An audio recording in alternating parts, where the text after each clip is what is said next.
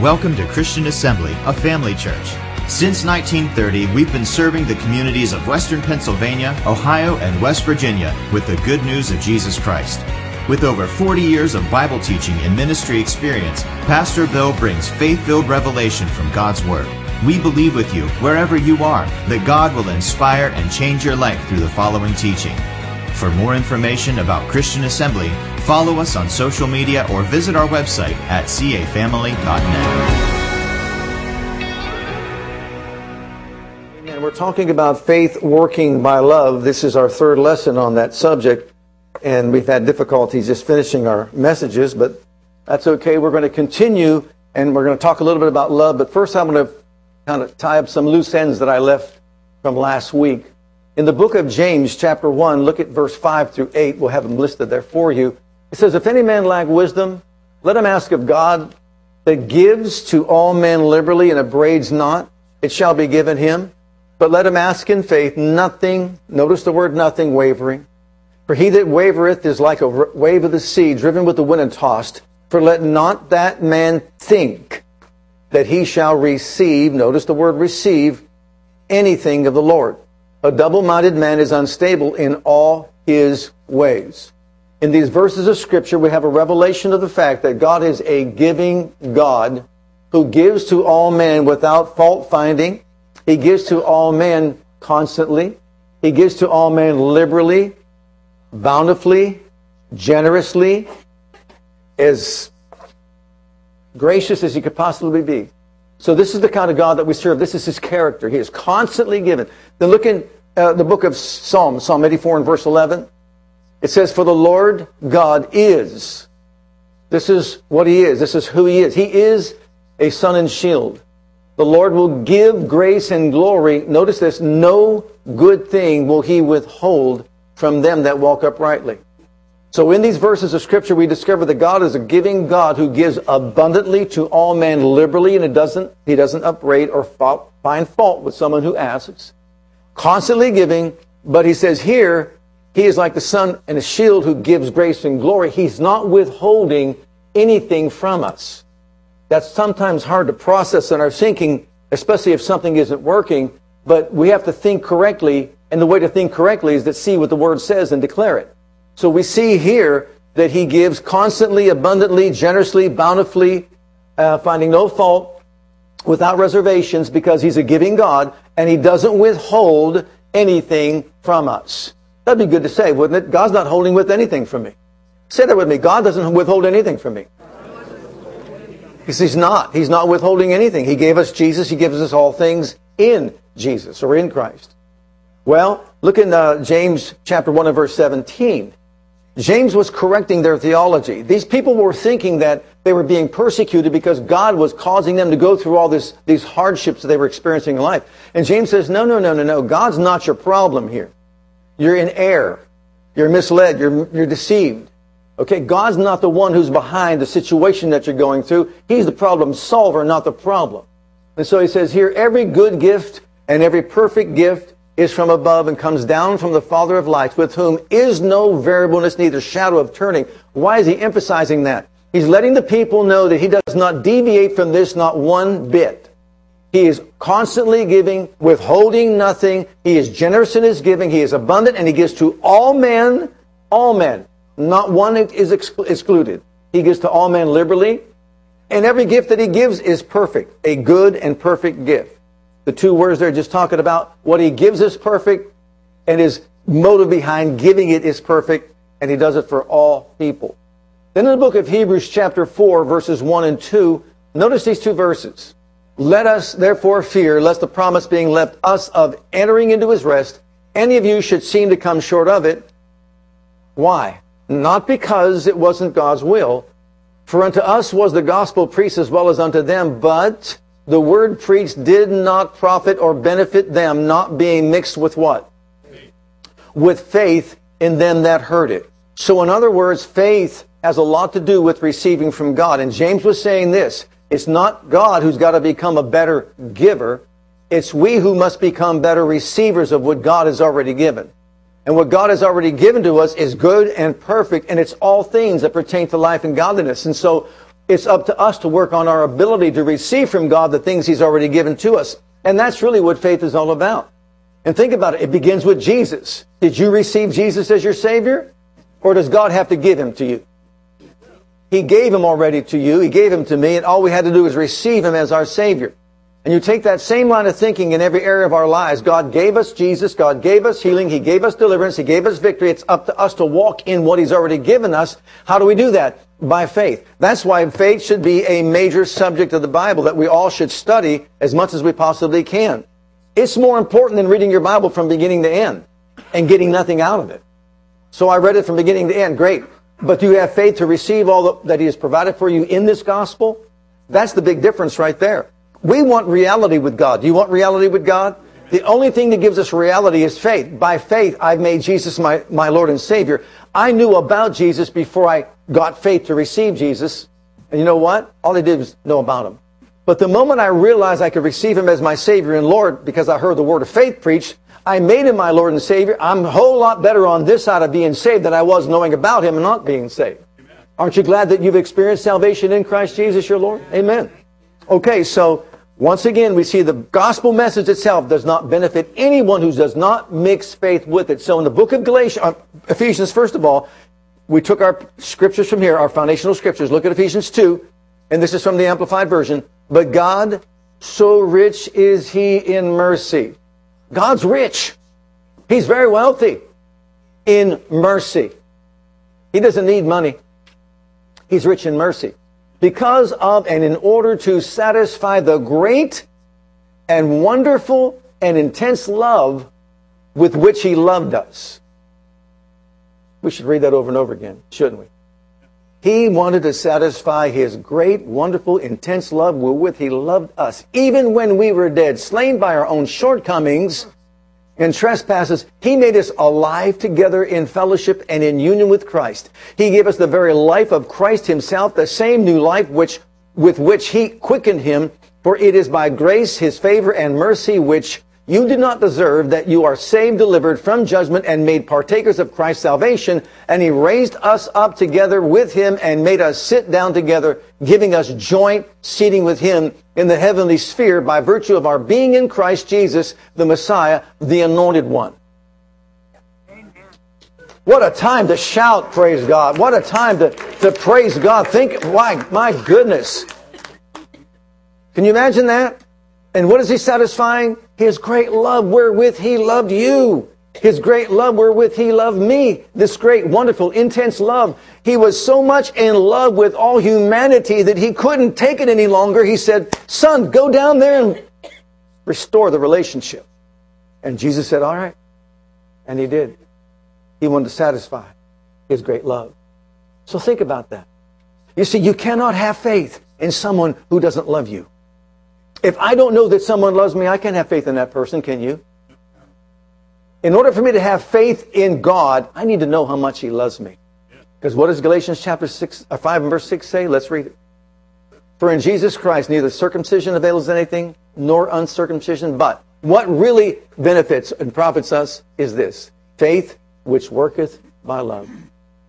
Faith working by love. It was God's intense love that sent Jesus to the cross. It was God's intense love that moved him to redeem us. That's what redemption is all about. Love in action. Greater love is no man than this, that a man lay down his life for his friends. Make it personal. No greater love there is than this, that Jesus laid down his life for me. He did this for me. He cares about me. You see, without a revelation of his redemptive love for me, faith becomes very difficult to obtain. Because you see, I don't really know He loves me that much. So I'm not going to have faith in Him. I need to know that He loves me. Faith works by love. It's energized by love. It's expressed through love. And so when we know how much He loves us as an individual, it's easier to have faith in Him and to trust Him with our lives. Well, we have to have that, that understanding of and revelation of His redeeming love. So let's look in 2 Corinthians chapter 5. look at these verses and apply them to yourself. If it seems we are crazy, this is from the New Living Translation, it is to bring glory to God. And if we are in our right minds, it is for your benefit. Either way, Christ's love controls us. This is Paul speaking. Since we believe that Christ died for all, we also believe that we have all died to our old life.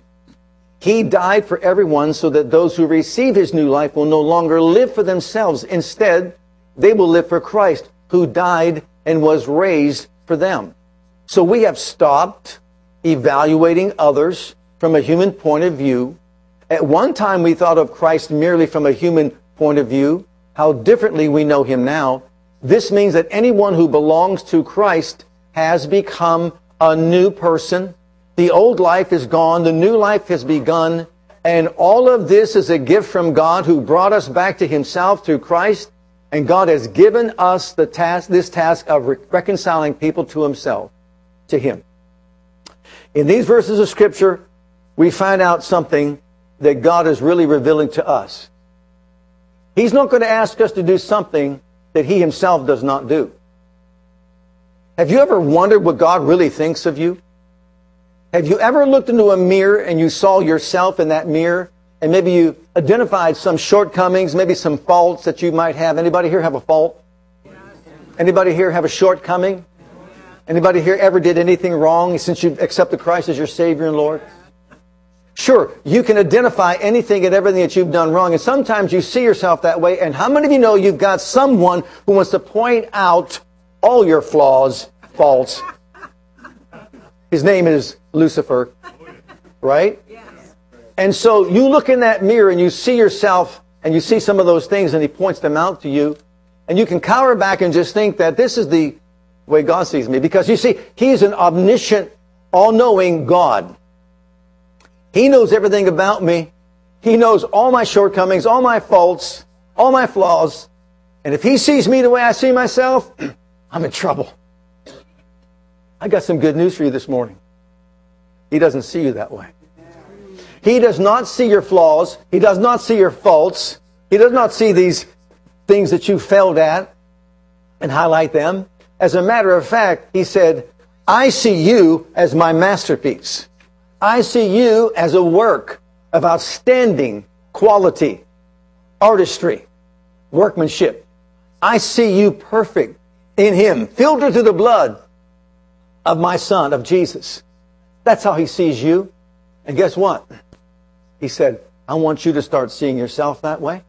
And I want you to start seeing other people that way.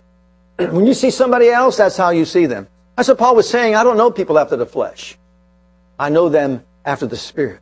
Because if they're in Christ, they are a new creation. Old things have passed away. All things have become brand new. And that's for you and for all them as well. Have we ever mastered that? It's so easy to, as Jesus said, see the toothpick that's in someone's eye when we have a beam in our own. Isn't it easy to do that? Sure it is. He said, but look, I want you to start seeing people differently. I want you to see them in Christ. And Paul said, for doing that, some people said, you're mad. You're beside yourself. There's something wrong with you. Don't you see this? Don't you see that about that person? He says, really, I'm just seeing that they're in Christ. Does that mean we don't have character flaws? We all do. But he says, don't focus on that. Focus on who they are, who you are in Christ. It's going to do you a whole lot more and better. Okay? Well, if you wondered what he thinks of you, he thinks of you as someone who is so cleansed, so purified by the blood of his Son, that he invites you to sit with him in the high heavenly places. And one day you're going to reign with him in the earth. He sees you complete in him, so much so that his Holy Spirit can actually come in and dwell in you. He sees you as his temple, where you're his dwelling place where he can actually manifest his life in you. See, under the old covenant, that couldn't be achieved. Under the new covenant, that's who you are. That's who we are. And so I know it's difficult for us not to point out, you know, our shortcomings and all that. But God says, look, I want you to see yourself in Christ. And then I want you to start seeing other people in Christ. Now, I've used this Psalm, Psalm 103 today. And if you believe that Psalm 91 is a psalm of protection, anybody here believe that? Do You pray it, Do you speak it, Do you declare it, Do you decree it. Well, this psalm is a psalm of provision. The psalm of provision. And we're going to use it today to point out some powerful things, some powerful truths about God's relationship with every one of us. Remember, David said in Psalm 91, the psalm of protection, that he's always there to provide for us and protect us, to provide protection for us. But here, notice how he provides for us. And that means you as an individual and me as well. Look at Psalm 103, the first uh, five verses. Bless the Lord, O my soul, and all that is within me. Bless his holy name. Bless the Lord, O my soul, and forget not all his benefits. These are provisions. God wants us to declare and decree some things. Why? Because the words we speak contain life or death. The words we speak are powerful. He says certain things to us so that we can echo those things, repeat those things that he says. Well, David is saying, Oh, all that is within me, don't forget any benefit of his. Bless his holy name. He's calling upon his soul. He was just as much human as we are. And in his day, he had a lot of emotional issues, just like any of us do here today. But you know what? He said, I'm telling my soul, I'm declaring to my soul, I'm decreeing to my soul, don't forget one of God's benefits. These are the benefits of God's redeeming love. He redeemed us by the blood of the Lamb because He loved us so much with intense love, with wonderful love, with great love that He wanted us to make no, He wanted to make known to us how much He loves us. So what are the benefits? What's the provision? He forgives all our iniquities. All our iniquities. Don't forget it. Everything, whatever it is that we do. Aren't you glad that He forgives all of our iniquities? What a provision. 1 John 1 9. That's why I got so really frustrated when I heard some of these television preachers saying 1 John 1 9 doesn't belong to the believer. That was I call hyper grace. You don't have to confess your sin. No, you better confess your sin. You know why? It means you identify with the fact that you do have a shortcoming, but you said to the Lord, I know I did something wrong, but I'm confessing my sin before your throne because you said at that throne I can obtain mercy. And so I'm, I'm, I'm identifying myself with it so I could have cleansing by the blood of the Lamb. And so therefore, I'm not going to forget that you forgive all my sins. Secondly, you heal all my diseases. I know we live in a world right now with all this craziness that's gone on ever since COVID has taken place and, and all that. We understand people everywhere have been sorely challenged physically. Would you say you agree with that? Yes. Even more so than ever before. But you know what? God hasn't changed. His word hasn't changed. His word will never change. He heals all our diseases. What does he want me to do? Decree it, declare it, proclaim it, how many times do you say it throughout the course of a day? You forgive all my sins. You heal all my diseases. You made provision for me for my sin, my shortcoming, my fault, my failure, and you made provision for me in my body. You heal all my diseases. Can we say this? Thank you, Father, Thank you, Father. for forgiving my sins and healing my diseases. Oh, thank God. Declare it, decree it, proclaim it, hallelujah, and praise Him for it. David says, don't forget it. Keep it in the forefront of your mind that that's the God that we serve. And thirdly, He redeems our life from destruction. He redeems our lives from destruction. You talk about a provision. You and I were on the road to destruction. We were on the road to eternal separation from God. We were on the road to the lake of fire and brimstone where the worm dies not and the fire's never quenched. But David said, Oh, bless the Lord, oh my soul, and don't forget, you were on the road to destruction, but praise God, He's delivered you from that road by the blood of His Son. God wants us to not forget it and declare it and decree it. Why? Because it's only going to be real to you and me if we declare it decree it and let everybody know that we believe it, including the devil himself. And then the next one, he crowns us with loving kindness and tender mercies. You talk about a crowning in our lives. I can just see him pouring out this, this compassion. This is the compassionate God that we serve. Matthew 14, 14, Jesus was moved with compassion and he went about healing all their sick. So Are we lacking for compassion? Do we want someone to have compassion toward us and feel, you know, maybe what we're going through? Be sympathetic toward our suffering, coupled with the desire to, to alleviate it? He says, I am pouring out my compassion on you every day. Declare it and decree it. Shout it from the mountaintops. My God forgives my sins. My God heals my disease. My God's redeemed my life. And my God has poured out his compassion and love upon me. And I'm experiencing it right now. Praise God. You won't unless you declare it and decree it. And then he satisfies our mouth with good things that our youth is renewed like the eagles. You talk about provision. He satisfies our mouth with good things. I believe there's a connection between the fountain of youth and our mouth. Think about it. How old are you? 40. I'm over the hill. Really? Not too long ago, that was popular. Oh, you're over the hill. Really, if, if we're talking about, biblically speaking, if it's 120, that you should wait that till 60, 60. But still don't even declare it then. Now, what about this declaration? I am this day 85 years old, and my strength today as it was when it was then, both to go out to do battle and to do war. And my name is Caleb, so give me the mountain. Well, you strange person. Really? What we declare. What, thou shalt decree a thing and it shall be established. You want to establish it in your life? It's like you're the king. You establish it. You decree it. You proclaim it. So therefore, I'm declaring it. I'm decreeing it. Praise God. God redeems my life from destruction, crowns me with loving kindness and tender mercy, and satisfy my mouth with the good things of His word, so that my youth is renewed like the eagles. I know your body sometimes when you get up in the morning is tempted to not to say that, but declare it. Proclaim it. How many times have you said COVID has no power over my life? Do you say that daily? I, I, you know, I've had it. I've had it. When I just say COVID, I'm delivered from COVID-19 and its symptoms, and it will not in any way take authority over my life. We got to say it.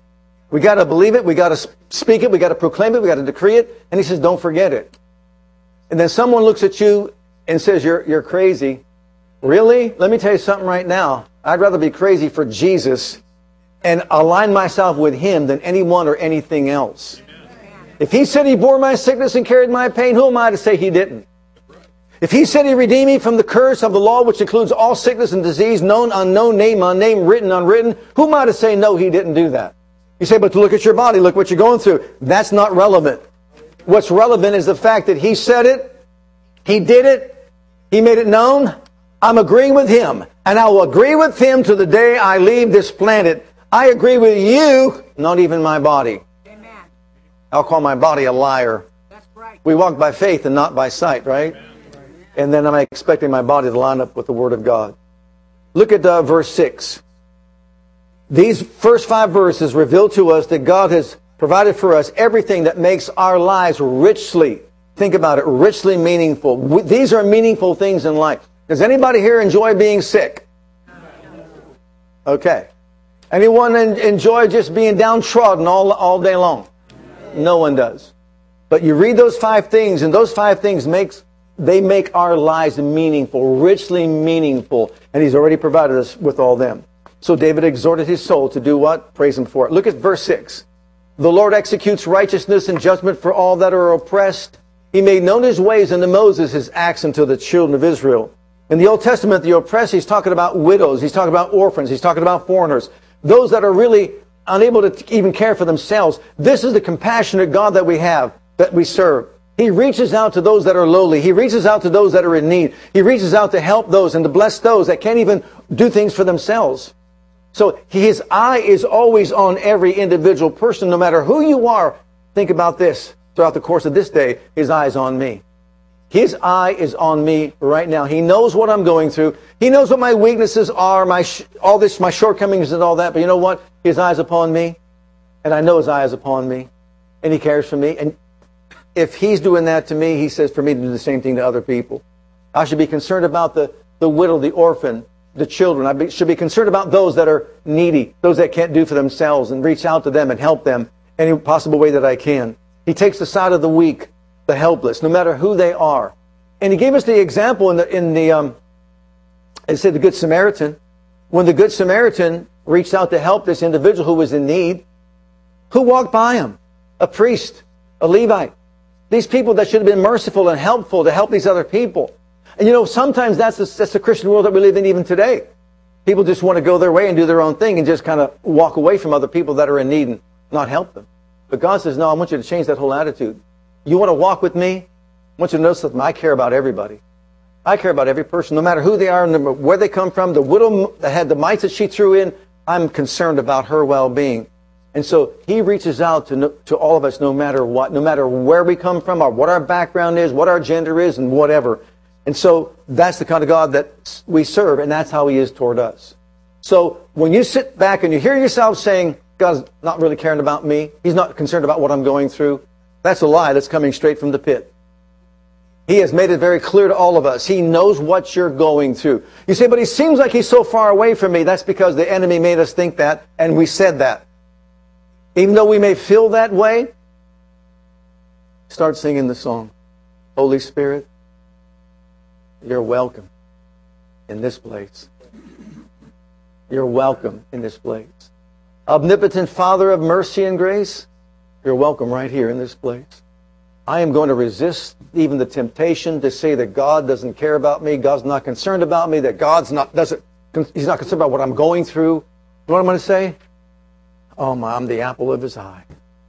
I'm going to say that he cares about me so much it's beyond anything I can comprehend.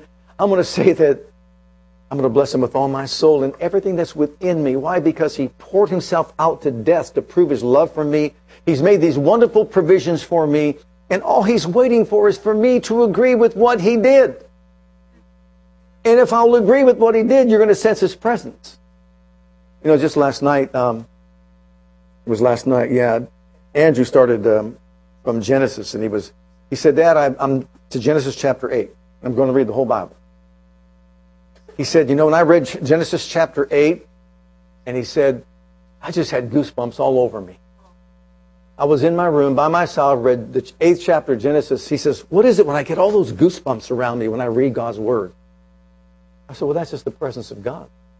You're reading His Word, you're showing Him your heart and your desire to know Him by studying the Word, and He manifests Himself.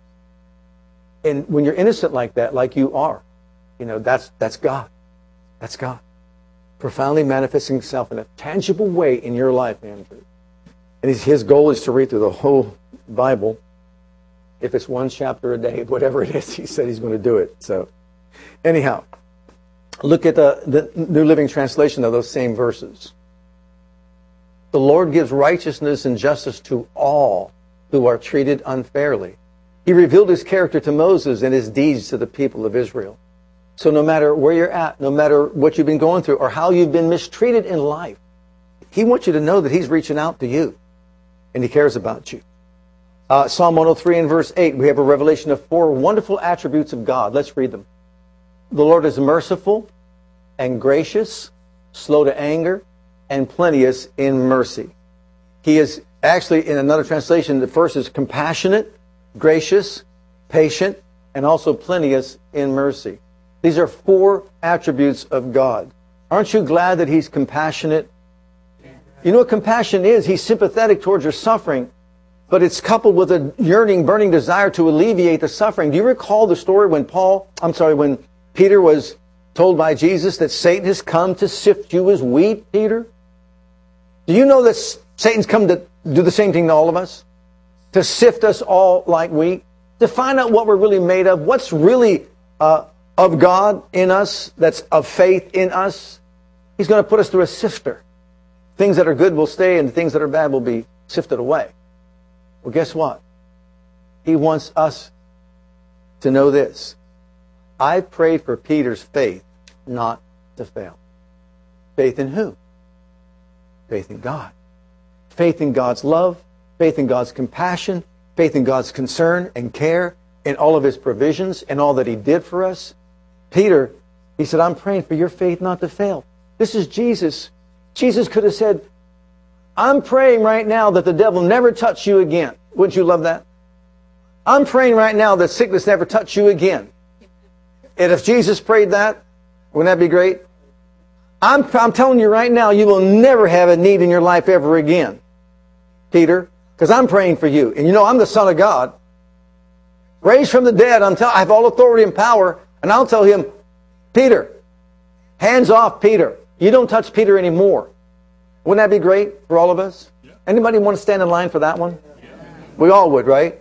But what did he say, Peter? I'm praying that your faith fail not.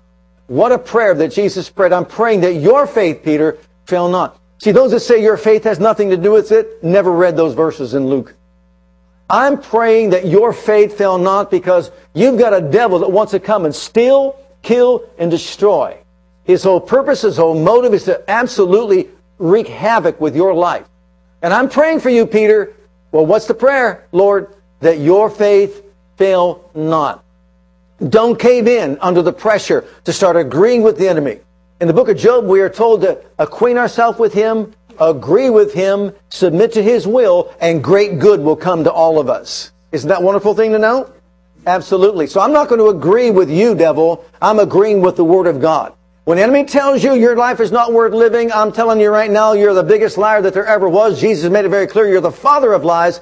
I don't buy it. I don't believe it. My life is special, praise God, as far as He is concerned and as far as I'm concerned, because you know what? He's the author of my life and He died for my life. Start declaring it. Start decreeing it by faith because He loves us so much. He made this available to all of us. But we've got to get with the program. God doesn't have to become a better giver. We've got to become a better receiver of what He's given. And what did He give us? Power and authority over all the power of the enemy, and nothing shall by any means hurt you. And so when it comes to using our faith in the authority that we have, He gave it to us. It's up to us to take our place and start using the authority in the name of Jesus to destroy the works of the devil himself. And so Peter, he said, I'm praying that your faith fail not. So he is compassionate. He is gracious. He is patient, slow to anger. He's patient with us. Aren't you glad he's patient with you? The rest of you, you, you want him to Amen. judge you right away or Aren't you glad He's patient with you? Yes. How many know He's been patient with you? Yes. You're glad that He is, right? And we all should have the same attitude. He is slow to anger. Thank God that He is. And He tells us to be the same way. But then also the last one, notice the last, He is merciful. That means He is full of mercy. And you know what? You study your Bible, you'll find out that there's inviting mercy. You're going to find out that there's saving mercy, upholding mercy, consoling mercy. There's everlasting mercy. God's mercy is renewed every single morning. And we, wh- why would He do that? Why would He renew His mercy every morning? Because He's dealing with me. Because He's dealing with you. That's why He renews it every day, because He knows. He knows our frame. He knows we're but dust. He knows all that about us. And so He renews our mercy, every, His mercy toward us every single morning, because He knows we need it. And we need it big time. Look at verses 9 and 10. This is from the New Living Translation of the Bible. He will not constantly accuse us. Oh, thank you. Nor remain angry forever. Thank you. He doesn't punish us for our sins. Oh, glory to God. He does not deal harshly with us as we deserve. Wow. What do you think about that? What's he saying to us? He tempers his wrath. He's quick to forgive. He doesn't point out our flaws. He doesn't hold grudges. He doesn't bring up our past failures. Aren't you glad he doesn't do that? and mistakes that we make in life. Also, if you, you know, probably if you're in biology or anything like that, you, you probably know the name Richard Dawkins, right? Anyone? Anyone? Okay, a couple. He is a highly educated atheist. And he wrote the book called The God Delusion. And in that book, The God Delusion, basically he says believers are idiots, morons. Because you see, there's no intelligent design, as far as he's concerned, in God. It's all about the Big Bang Theory. It's all about intelligent design. It's not had nothing to do with God. Does not believe in God at all, and writes about it. Is bold enough to write about it. Okay, and highly, you know, lifted up in, in, in that field, in that realm, because of his education. How many know that God's not impressed with someone's education? Anyhow, Why am I saying this? Because God is patient. God is slow to anger, compassionate. He lets the sun rise on the wicked and the good. He lets rain fall on the wicked and the good. He doesn't get nervous when somebody challenges his, his being. And he's not, he's really not intimidated by any atheist whatsoever. But he knows this. Romans 2 4 says it's the goodness of God that leads people to repentance. The goodness of God brings people into the kingdom. He continues to allow the sun to shine on him and the rain to fall on him because someday, some possible way, someone's going to come up and say to him, Mr. Dawkins, Jesus loves you. It's going to hit him square between the eyes, and he's going to melt before God. God's merciful. This is God who loves us, who pours himself out in love to all of us. If he would be that way toward a person who absolutely rejects his, his being, his existence, how much more is he looking at every single one of us with compassionate eyes, slow to anger, merciful, kind? And look at the next one. Did we read that? Let's read that first. Despise, or despisest thou the riches of his goodness and forbearance and long suffering, not knowing what? That the goodness of God leads to repentance. I'm so glad that even when someone was trying to tell me you've got to be born again, and I called them a lunatic Jesus freak. I did. I did. I'm glad he didn't judge me right then. I'm glad he put up with me for another couple of years until it finally sunk into my thick skull that I had to be born again. Aren't you glad he did, he did that for you as well? Look at uh, verses 11 and 12 from the New Living Translation. For his unfailing love toward those who fear him is as great. Here it is. You might say, okay, we know that because of redemption, greater love is no man than this, that a man lay down his life for his friends. And we know that's true. But look at this. As great as the height of the heavens above the earth. He has removed our sins as far as the east is from the west. Look at those two things he gives us to get a revelation in ourselves of his love for us.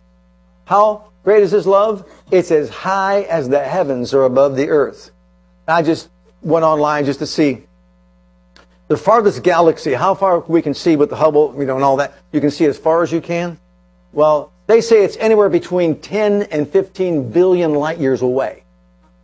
So traveling at the speed of light, 186,000 miles per second, that's pretty quick. Right? It's not as fast as some people drive, but it's.